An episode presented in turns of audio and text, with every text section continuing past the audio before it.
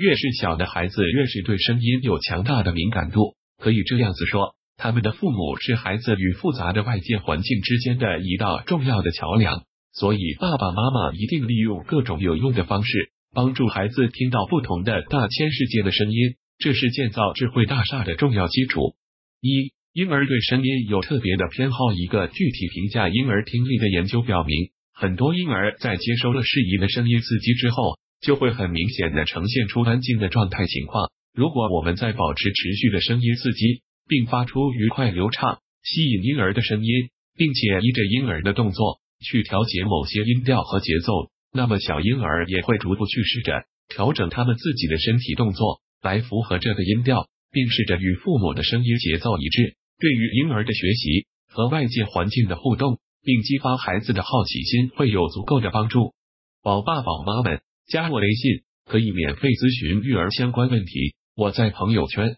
还会不定期赠送母婴用品和儿童玩具，微信号一四二二五八一四三零。再说一遍，微信号一四二二五八一四三零，记住了吗？一四二二五八一四三零。但是需要注意的是，当婴儿听到的声音过分吵闹、尖锐。刺或不愉快时，会让婴儿觉得自己受到了惊吓，心跳和呼吸的速度就会明显的加快。严重的情况下，他们的大脑听觉系统会排斥这些个烦躁的声音，进而把头部转离声音处，而这样的动作是对婴儿的身体极其不利的。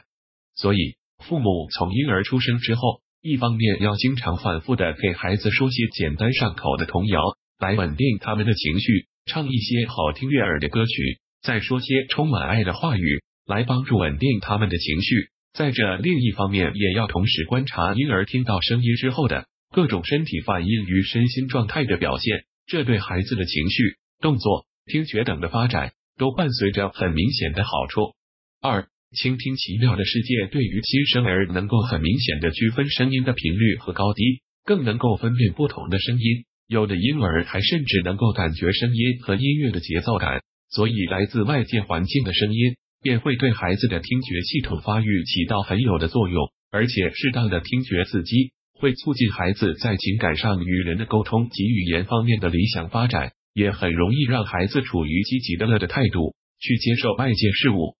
三、合适的时机提供适宜的听觉刺激。一至三个月时听音乐方法是：当妈妈在哄宝宝吃奶的时候，或者宝宝躺在床上睁大眼睛看世界的时候。或者当怀抱着宝宝很想哄他高兴时，我们可以适当播放一段旋律优美、舒缓的乐曲，也可以是胎教时播放的优美的音乐。这可以训练孩子的乐感、听觉与注意力。另一个办法是说悄悄话。宝宝睡醒之后，母亲用温柔缓慢的音调对宝宝说一些悄悄话，来刺激宝宝的神经。每天二至三次，每次二至三分钟，足够的给宝宝提供听觉上的刺激。从而达到促进亲子之间的交流。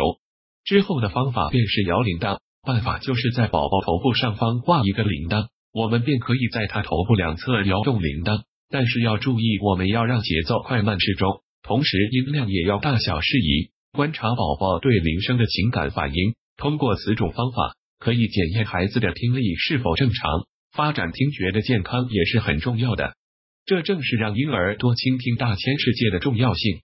四至六个月时，妈妈可以唱念儿歌。宝宝这个阶段特别喜欢节奏明快的儿童歌曲，虽然他不是很懂其中的意思，但他会特别喜欢儿歌中有韵律的声音和欢快的节奏。让儿童每天至少唱念一至二首，在这样的情况下，每首儿歌至少唱念三至四次。追寻声源这个办法，妈妈在婴儿房间里某个地方将玩具、铃铛、拔浪鼓、口琴等等弄出一定的声响。并使之发出各种悦耳的声音，同时观察孩子视线是否会转移到有声响的地方，这样同样每天二至三次就可以了。七至九个月培养孩子叫人名，妈妈用几种不同的语调叫孩子的名字和其他人的名字，观察他是否在叫到名字时能够转过头来。这样做的目的是既培养他的听力，又训练孩子对语言的反应能力。玩指挥家游戏就是选择一首古典比较鲜明。旋律感、又是很分明的音乐进行播放，然后妈妈从背后抓住他的手臂，让小宝宝和着音乐的节奏慢慢的拍手，并让他随着旋律的变化，同时变化手臂上动作的幅度。这样做很能让宝宝配合音乐的能力提升很大。十至十二个月的时候，宝宝已经长到十个月左右，妈妈每天给孩子唱一首简单、轻快、抒情的儿童歌曲，并每天给宝宝讲几个有趣的儿童故事，再同时拿一些构图简单、色彩鲜艳、故事情节单一、内容有趣的婴儿画册来给宝宝欣赏，并在孩子有兴趣的时候，并伴随着清晰而舒缓的语调给他讲出故事。同种故事的内容一定要多复述几遍给宝宝听。看了以上的内容，您一定知道了让婴儿多倾听的好处了。通过上述多种方法来让婴儿倾听大千世界，这是作为妈妈让婴儿健康成长的重要环节。